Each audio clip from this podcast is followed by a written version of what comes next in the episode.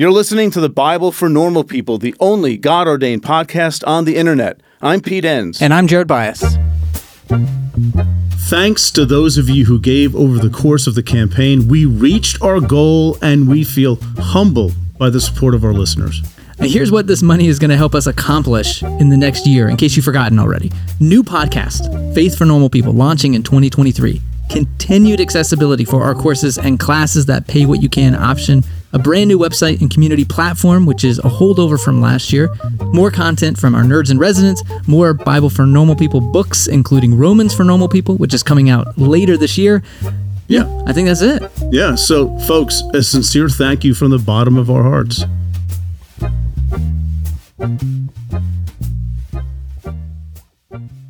Well, welcome everyone to the podcast today. We are talking about acknowledging racism in the church with Jemar Tisby. Yeah, we've wanted to have Jemar on for a long time. He's the author of the New York Times best-selling book, The Color of Compromise: The Truth About Churches' Complicity in Racism, and he's the co-host of the Pass the Mic podcast. He speaks all over the place on topics of racial justice, U.S. history, and Christianity. He has a PhD in history, and he works in the areas of race, religion, and social movements in the 20th century. Quite an accomplished guy. Yeah. All right. Well, let's get just right into this conversation. It's due to the way a system is constructed to give advantages to some and disadvantages to others. And that's the fundamental disconnect I see with many white Christians in their understanding of racism.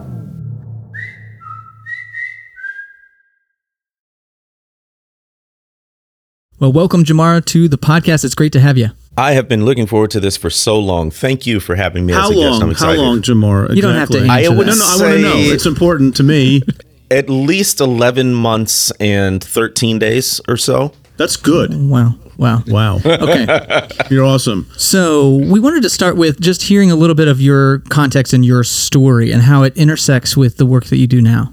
I'll start with the present. I am in the wilderness of sort of churches and denominations right now. That is to say, uh, I don't have or claim a permanent ecclesiastical home like many people right now because of a lot of different things. So, most recently, I was at a predominantly white evangelical church that had some racial and ethnic diversity, but we underwent what, in retrospect, I would call a church split at the beginning of 2021. That was precipitated in part because of the pandemic. There were elements within the church who uh, insisted that they should not be forced to wear a mask when and if we gathered together again in person for worship. It was also brought about by political divisions, such that uh, there were elements within the church who thought that I was serving as the, the interim pastor at that time. That's probably important to note. And so they thought that when I preached really about justice, sometimes it would intersect with politics per se, but uh, they thought that I was throwing them in particular, uh, this person thought I was throwing them under the bus because they they were outspoken Trump supporter. And what I tried to do the Sunday before the 2020 election, I didn't preach on politics straightforward. I preached about truth and I said, however you vote, whatever you support, at the bare minimum, as as people who follow a savior who speaks so often of truth and scripture that speaks so often of truth, we should be dedicated to facts and then let the facts lead you where your convictions uh, will take you. But it was sermons like those, in addition to the urgency of talking about racial justice in our churches, particularly due to the 2020 racial justice uprisings. All of that together basically brought to the surface divisions that had long been there, which uh, were around far right white Christian nationalist beliefs and the rest of us. Uh, so the white Christian nationalist element left. They had the largest families, they had uh, the most money, and uh, soon our church decided to dissolve the congregation and and find other means of congregating and worshiping. All of that was so, it sort of encapsulates my spiritual journey in many ways because As a black man, I became a Christian in white evangelical circles. Not all white evangelicals are Christian nationalists, but sociologists tell us 70 to 80 percent uh, would identify uh, somewhere in terms of supporting those beliefs and stances. I learned that the long and hard way over the course of decades, um, being associated with uh, evangelical churches, Reformed churches, Reformed Theological Seminary, where I got my master's in divinity, and then um, starting the Witness, a Black Christian collective, where I wrote and, and spoke publicly about matters of race and faith. Uh, along the way, got my PhD in history at the University of Mississippi, which showed me in a whole new way what this nation has been capable of. Uh, sadly, when it comes to racism and white supremacy, and and oftentimes how the church, uh, historically white churches in particular, were complicit and compromised with racism instead of confronting it. But throughout all of that, I found great support in the universal church, the body of believers who may be beyond your local congregation, but who uh, confess uh, the same faith. And so I'm very thankful that I've met folks along the way who don't see a contradiction between Jesus and justice. And here we are. maybe to jump right into it, I from from a historical perspective, why are white churches in America so hesitant to acknowledge systemic racism? And because I think some of the the tension comes when there's a uh, request to acknowledge the racism that's present, and that is sort of like we're not willing to do that. What what accounts for that? Michael Emerson and Christian Smith, in their classic book, Divided by Faith, talk about the uh, cultural toolkit of white evangelicals. And what makes up that cultural toolkit is a, a strong leaning toward individualism. Now, that's a Western thing in general. If we look at the global church, it's very different. But even among Westerners, white evangelicals tend to be even more individualistic than others.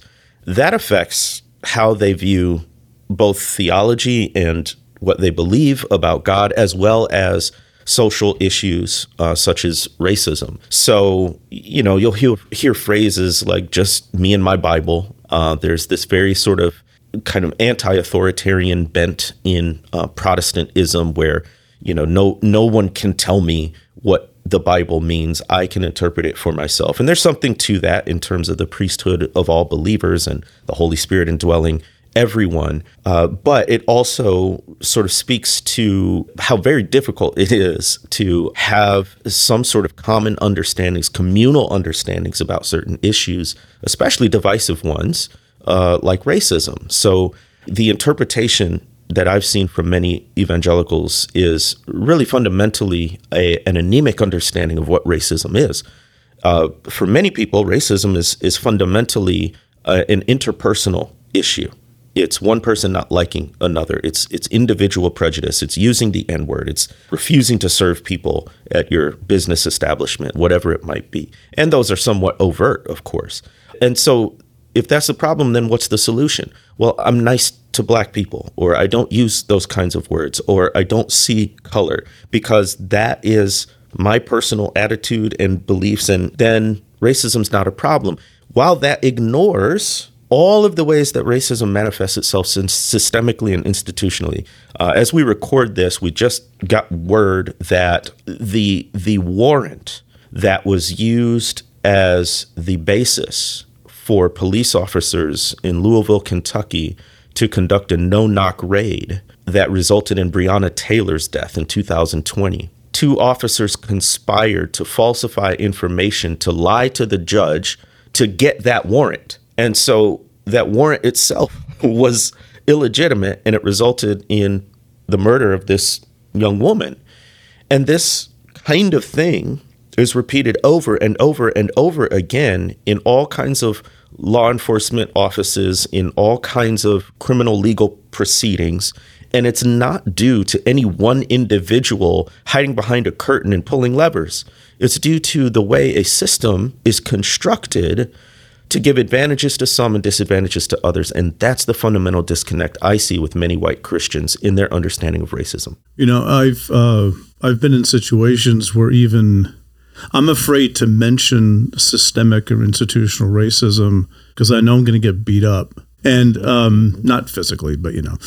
So I'm I'm wondering where you know the the, the willingness to recognize racism on an individual level, and you know most people that I know will say I'm not racist. I don't want to be racist, and if I am, I want people to tell me and all this sort of stuff. But uh, some of those same people have a lot of energy when you talk about systemic racism, as if they take that very personally. Yeah. And do you have any insights on that? I've noticed that too. I'm like, why are y'all so mad about this? I mean, there are few things that get folks up in arms than talking about racism in general, but particularly the ways that we still need to confront racism systemically and institutionally. It is really bracing the response uh, I'll get. You you mentioned um, proverbially getting beat up. I experienced that exact same thing the day after the 2016 election when Trump was elected. I I, I, I hopped on a mic like we are doing now, and our producer for our Pass the Mic podcast interviewed me about my initial reactions.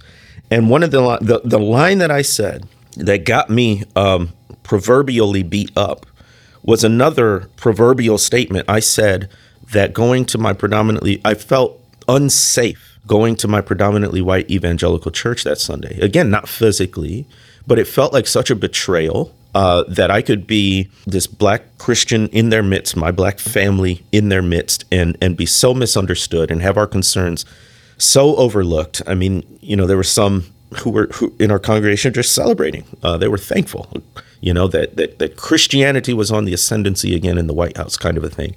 And so I said that, and for the next three weeks, it was a relentless pounding online by trolls and bad faith interlocutors. And that's just one example of, of why it raises the ire. Why does it raise such ire? I think it's about identity. I really do. I think when you start to critique these things, people know on some level that if it's right, they're going to have to rethink and review almost everything they know about God as well as the way they maneuver in the world. And because it has to do with race and whiteness, they take it personally as if to say they can't separate white people from the ideology and the construct of whiteness, if that makes any sense. So, you know, the amount of melanin in one's skin we know has no bearing on who you are uh, or being made in the image of God or what your proclivities or prejudices are, right? That's it's it's a it's a chemical in your skin and that's it. People who are quick to let's say repent of personal racism, that's sort of baked into the Christian and certainly the Protestant. When we're talking about the American Christian political scene, it is largely Protestant that we're dealing with here in the sure. news. But um, that's sort of a normal thing. You repent of your sins and you're sorry and you try not to do it again. But I think what you're saying, if I'm hearing you correctly, is that systemic racism, once you start looking into that, things get rather messy and deep. And uh, people are afraid of maybe I can put it this way afraid of their narratives having to be rewritten. Oh, yes. How they look yes, at yes, themselves, yes, how they look at the world, their place in the world. I mean, nobody likes doing that.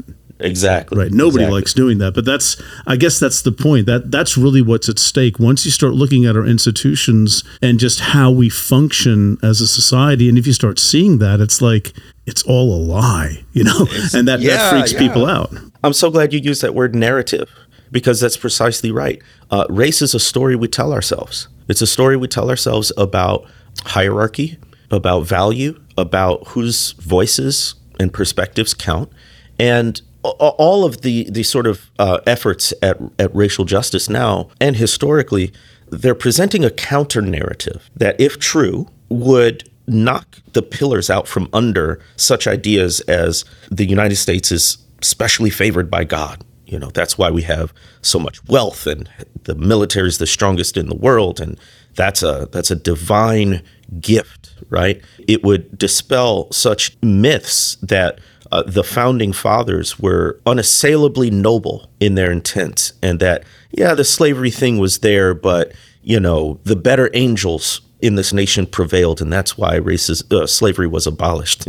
no mention of civil war, which to this day is the nation's bloodiest war, and uh, how reluctant slaveholders were to re- to relinquish that. So I think all of that goes into identity, goes into narrative.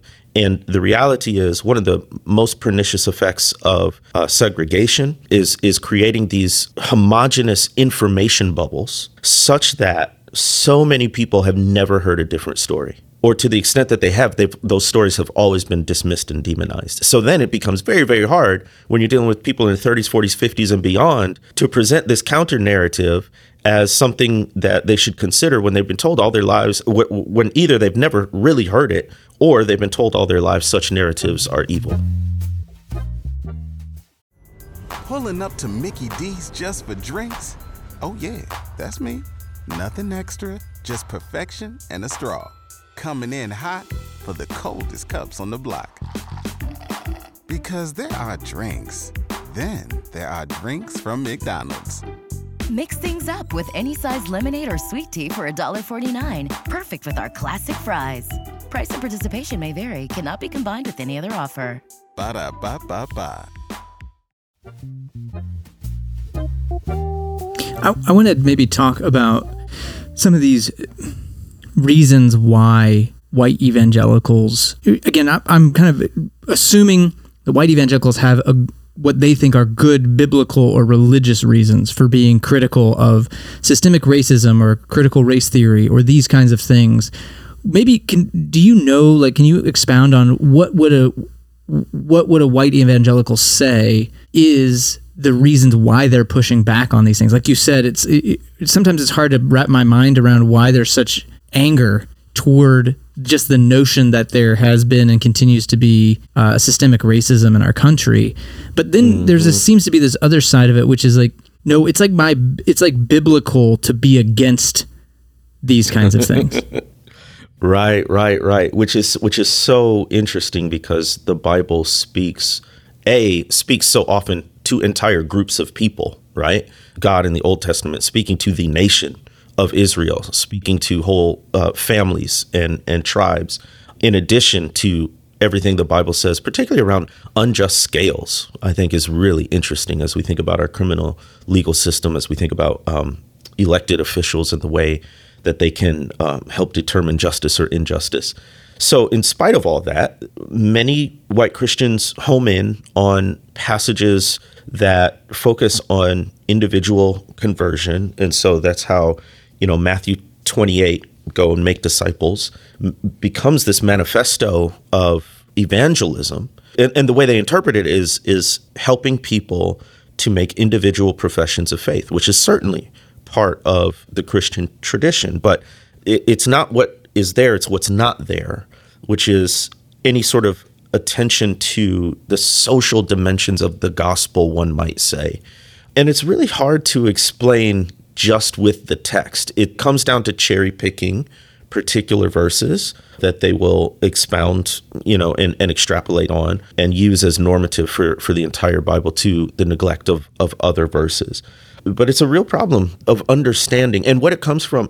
So there's so much talk about white Christians and white Christianity, and I sort of frame the conversation in that way in terms of my church experience. But we have so much more to learn from historically marginalized and oppressed people who are Christians and the way they understand the Bible and God. And so I constantly, in my work as a historian and as just an embodied Black Christian, point to the Black Christian tradition as a way of an alternate way of understanding the faith that might be helpful in these times, particularly around issues like systemic racism. It's never been an issue because there were legitimately whole systems from race based chattel slavery to Jim Crow segregation to ongoing forms of racialization that were systematized in order to uh, disenfranchise us and keep us out of certain advantages in this society. So it's not been hard for black Christians to understand that concept. maybe we should learn from others.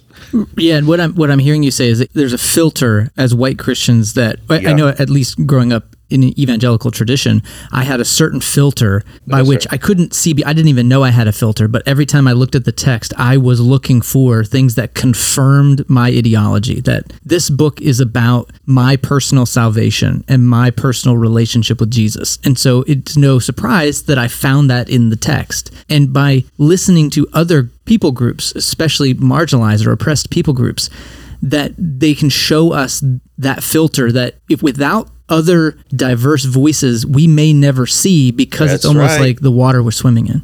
it's wild you know maybe maybe there's something to that imagery that the bible frequently uses of the church being a body and how each part needs each other and how no part is more important than the other and and we all need to work together to function to me that we have to read the bible in community like that should be basic that's why even in evangelical churches, you have a small group, you have a Bible study group. Why? Because it's not even in that tradition, which is highly individualistic. It's not even just one person in their Bible. They, there, there is some level of understanding that, it, that as we get together and unpack Scripture together and try to understand God together, that there's a new level of understanding. Now, can we can we actually take that principle and extrapolate it to other races and ethnicities and cultures and all of these different beautiful people groups. This is random, but and I don't know if this flies, but this is how it struck me. I was I was endlessly scrolling through TikTok because they've got the algorithm down. They know how our brains work. They they've got us trapped on these things.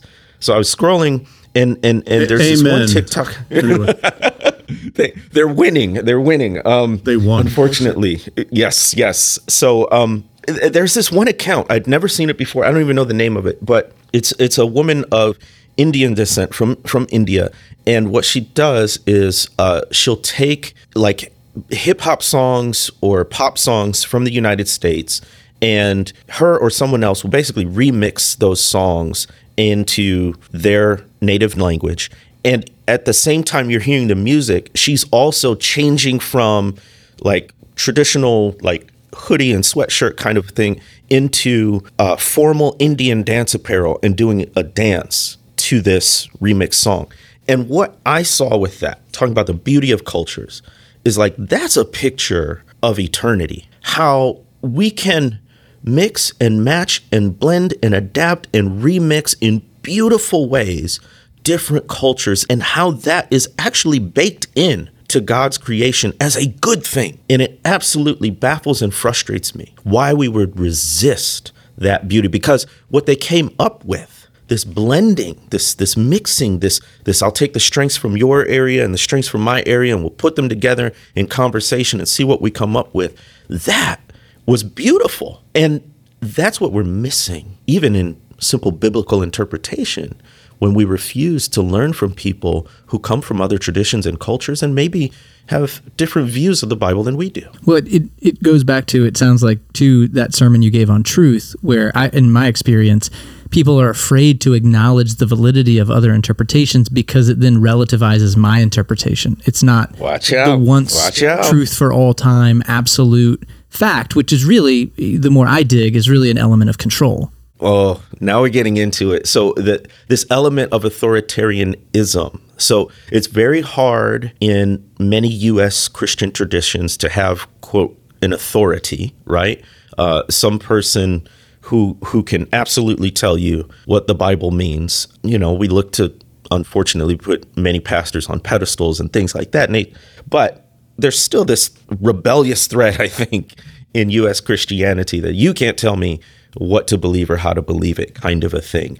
But but also there is this tendency toward authoritarianism, and one one sort of element of that, I think, is is this very rigid right wrong no gray area in between view of not only the bible but i dare say how some folks look at the constitution of the united states as, as an almost divinely ordained document that you can't mess with and would really rather do away with pretty much every amendment except the second amendment uh, well, wasn't there a recent pastor, Jemar, who at some conference basically said that? I saw this on Yes. TikTok, by the way, as I was Yeah. scrolling. Yeah, there you During go. the scroll not of the death. I came across this. but the guy said that the Constitution was written by God. Now he wanted to qualify that and say something like, you know, it, God inspired people to write it, but that's not much better in my opinion. But yeah, that's right Well, that's out That's there. that's precisely right, and I think they're applying that same interpretive lens from how they view the Bible to how they view and interpret the Constitution. These are the quote unquote originalists, many of them, uh, and and you'll see parallels in in many Christian churches in the United States uh, in in terms of how they view the Bible and the Constitution. So I think you're right on, and and you speak to another factor, which is folks are trying to embrace that label of Christian nationalist. Notice they'll never say white Christian nationalist, but that's part of it. It's constitutive of it, and um, they're trying to sort of flip it. They're trying to do this kind of uh, judo thing and, and use this momentum against it and make it into a good term. Uh, and it's not. It's irredeemable. It's not a good thing. It, it is loaded with baggage that is negative, and don't let them do that as much as they try to use that term in a positive way. Yeah. One question here, and I think we touched on it briefly, but I'd, I'd like you to maybe focus a little bit more on it. Uh, you mentioned elsewhere that the media is missing the religious dimension of the pushback on CRT. G- Explain that. uh, what does that mean, and why is that important?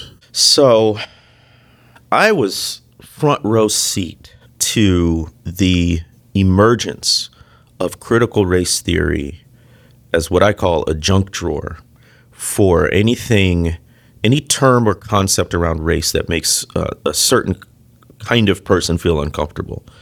Uh, that is to say, critical race theory entered, I would say, the broader public consciousness as this boogeyman, uh, probably l- late 2020, somewhere around there. Uh, there was this guy, Chris Rufo, went on Fox News. Tucker Carlson asked him, What would you tell the president right now about critical race theory? And he said, I would tell the president to sign an executive order right now, today, banning critical race theory in any federal government training or literature or anything like that. Sure enough, a few weeks later, that executive order came down. Um, but that wasn't the first time people had brought that up. The religious elements of this are number one, that you start seeing the inklings of this in the church. So there's something called the Conservative Baptist Network right now, which is within the SBC. It's a splinter group within the Southern Baptist Convention, which is already conservative by any account. These folks are saying the Southern Baptist Convention has lost its way. It's looking at folks like Russell Moore and, and, and Beth Moore, who's no longer with the SBC, as, as signs that, that they are drifting away. And so they have a, a whole declaration that, that you can go to their website and you can sign on, but it's essentially decrying any sort of modern diversity, equity, inclusion kind of uh, language or approach to race. Then you have, um, I just call on the SBC because they're the biggest and, and we tend to get their news. The SBC seminary presidents signed a statement, all six of them, saying critical race theory had no place in their Christian institutions, which upset and disappointed many people, especially uh, the black people in their midst. Uh, you have other folks like discernment bloggers, as they call them, whose whole mission is to uh, find stuff they disagree with it and then write an article or, or do a podcast about it and in order to get clicks. So, professional trolls. Professional trolls, man, boy, they're effective. Praise Oh, God. They've got big followings. They were talking about it, and and it has taken different forms. So it wasn't always critical race theory. There was cultural Marxism at some point. There's always been the Marxist communist connection. There's been social justice warrior, liberal, capital L. All of those things are in the church. And the, the way I, I sort of use an analogy to the Civil War, you saw the Baptists and the Presbyterians and the Methodists split before the Civil War. And they were sort of bellwethers of the political divide that was uh, present and widening. And so look to the church if you want to see sort of the state of race relations today. Yeah, um, you know, you, you mentioned um, those splits, so that reminds me of something else. That your your background, you have background in the Reformed tradition, and We all got a testimony. well, we do, you know, and, and Jared and I, we do too. You know, uh, it- it- part of the tradition for for a number of years. You know, I taught at a Reformed seminary for 14 years, so you know, I sort of cut my teeth on Reformed theology. Uh, But your your experience has led you to conclude that that tradition is not adequate to address social injustices. at least the way they hold the tradition.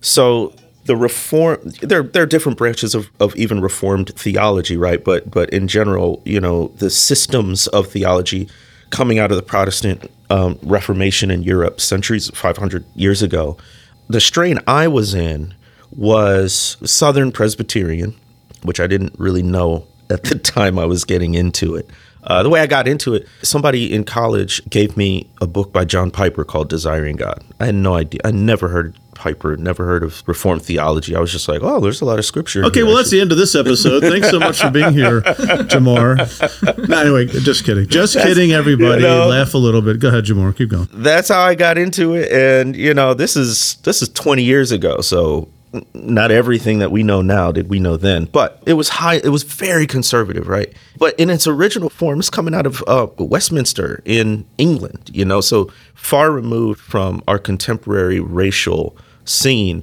And to this day, if you look at the Westminster Catechism and their explication of the Ten Commandments, I think not only is it very rich material, it, it, it also indicts people who adhere to reform theology but oppose racial justice efforts. It's, it's embedded in there if they understand their own tradition deeply enough, which is really interesting.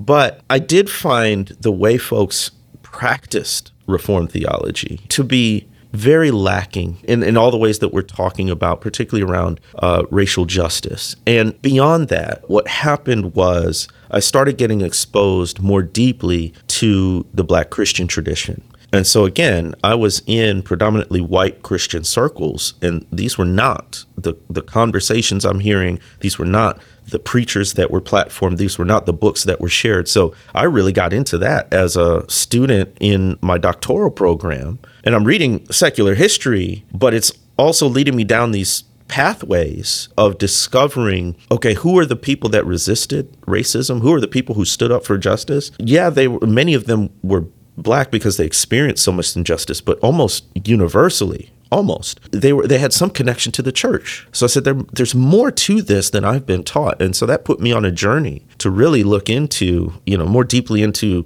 you know Martin Luther King and the in the beloved community, really looking deeply into folks like Fannie Lou Hamer and what I call her Afro-Christian realism coming from the Mississippi Delta, and that has really reshaped my understanding of the faith.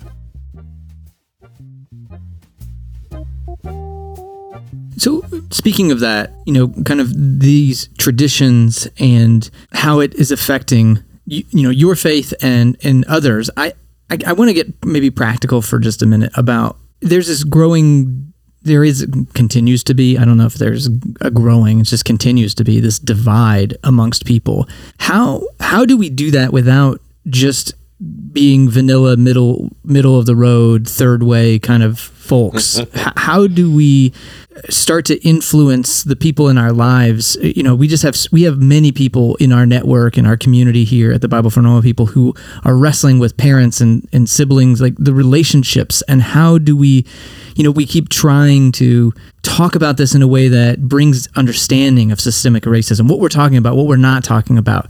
How you know have you found a way that people can start having these conversations that doesn't just shut things down or polarize Look, new wineskins for new wine. We've got to theologize today. One of the things that we need is a richer, more robust theology of kindness. Why do I say that? Because I think that many Christians, myself included, oftentimes mistake kindness for niceness. And we think that in order to be nice to people, which every good Christian should be nice, that we have to maintain relationships and have cups of coffee and be BFFs with everyone, even the people with whom we vehemently disagree. Uh, I don't think so. I don't think that a deep understanding of Christian kindness requires socialization in our free time necessarily, however you want to term it. So part of the issue, I think, as as we're thinking about taking action, is to say that there are people who, uh, as the Bible would say, are hard-hearted, who don't want to listen to truth, who are inoculated against any conversation around justice. And Mark chapter 6 says, you know, go into every village, uh, preach the gospel. If they won't receive you, shake the dust off your sandals and move on. In other words, what I want people to know is if you are saying these things, if you're trying to stand up for racial justice, people aren't vibing with it. Your job, your responsibility is to speak the truth as honestly, as as as tenderly as you can, but ultimately it's up to them. And think about this. While you're spending so much time with people who absolutely don't want to be persuaded. What work are you not doing? What is the work that is waiting for you if you return your attention and energy? Can you actually begin to do the work of justice and not just try to spend your energy convincing people that the work of justice needs to be done? So that's one thing. Another thing is I have these t shirts because I want this message to be spread that says, Justice takes sides. If you look at the historical record, especially at the people of faith who we now look up to and admire, they took a stand and it was unpopular. King at his at the end of his life was was one of the most reviled people in the nation, despite how people want to uh, misuse his teachings now. He took a stand, and so many others took a stand and said, "Right is right and wrong is wrong." And I think we have been conditioned to the both sides isms and the false equivalencies so much that we refuse to simply say, no, this is wrong. And it might put me at odds with people in my own community, but that's what I'm called to do as a follower of Jesus, who, by the way, did the same thing. So those are a couple of things. The last thing I'll say is simply start. You know, it's like anything any habit that you want to form, whether it's eating better or exercising or uh, spending more time in the Bible, whatever it is, you just take a step and that leads to more and more and more. So don't sit back and try to figure out the whole plan. You're not going to know. You're going to take one step, you're to you're to turn, you're to take another step, you're to take a backward step, you're to go for it. That's how it is. You're not doing it wrong because you can't figure it all out from your, you know, armchair while you're reading a book. You're not supposed to. It's it's a lived theology, right? Uh, and then the last thing I said that was the last thing, but this is the last thing. Get around people who are experiencing some sort of suffering or marginalization, what I call priestly proximity. That's what shaped me. I am recording this from the Mississippi Delta on the Arkansas side. According to median income, this is the fourth poorest county in the nation. I'm surrounded by material poverty, which is very, very closely linked to racism because it's the Delta. This is cotton country. It's linked to uh, sharecropping and then race based chattel slavery before it. And so being around this community, and, and the reason I got here, I was a teacher, I was a sixth grade teacher. So every day, all the issues associated with material poverty would walk into my classroom on two feet. They were the beautiful, vibrant, astounding kids made in God's image, but with so much stacked against them because there's so little material wealth here. And I saw that up front, up close and face to face. And it forced me to start asking, what does my faith say about this? And so I say priestly proximity, getting around people, whether that's volunteering or going to a meeting or you know, befriending folks who, who are in a different life situation from you, is going to be extremely illuminating in terms of what actions you need to take. I really appreciate that. And, you know, that tying that last piece into the first piece, which I think sometimes we feel like we're doing the work of justice by arguing with people about it rather than taking those kinds of steps, even just that proximity, like you're saying, of building those relationships with people who are not in our demographic. Let me give one action step. Yeah. Start essentially a pen pal relationship with someone who's incarcerated like if you want to have to take a really practical step i'll have to contact you after there's an organization that that, that facilitates these things but you can also my, my, one of my favorite answers to these questions is two words google it you can google it write write letters to incarcerated people i taught in parchman penitentiary which is also known as parchman farm it was started as a convict lease farm in mississippi uh, recent data says has the highest incarcerate not incarceration rate not just in the country but in the world per capita. So I taught in, in the prisons and also Marshall County Correctional Facility. And it changed me, man. It changed my view of incarceration because I got close to, in this case, the men who were behind bars. And if you want to know where to start and what action to take, start communicating with folks on the inside. Hopefully that leads to other even more meaningful communication. It, and it may lead you to criminal just criminal legal system reform or or some other issue.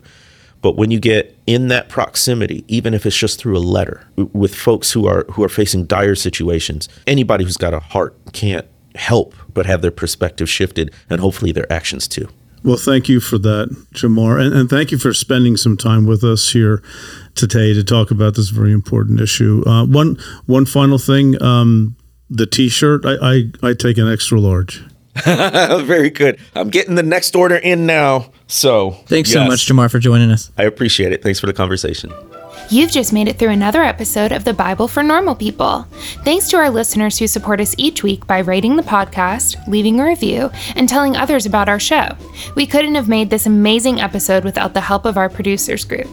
Jonathan Chambers, Donna Getz, Camille Arneberg, Corey Kinsman, Tina Seidener, Paul Beecham, Mary Sanders, Diana Dworin, Sandy Broad, and William D. Heiser. As always, you can support the podcast at patreon.com slash the Bible for Normal People, where for as little as $3 a month, you can receive bonus material, be part of an online community, get course discounts, and much more.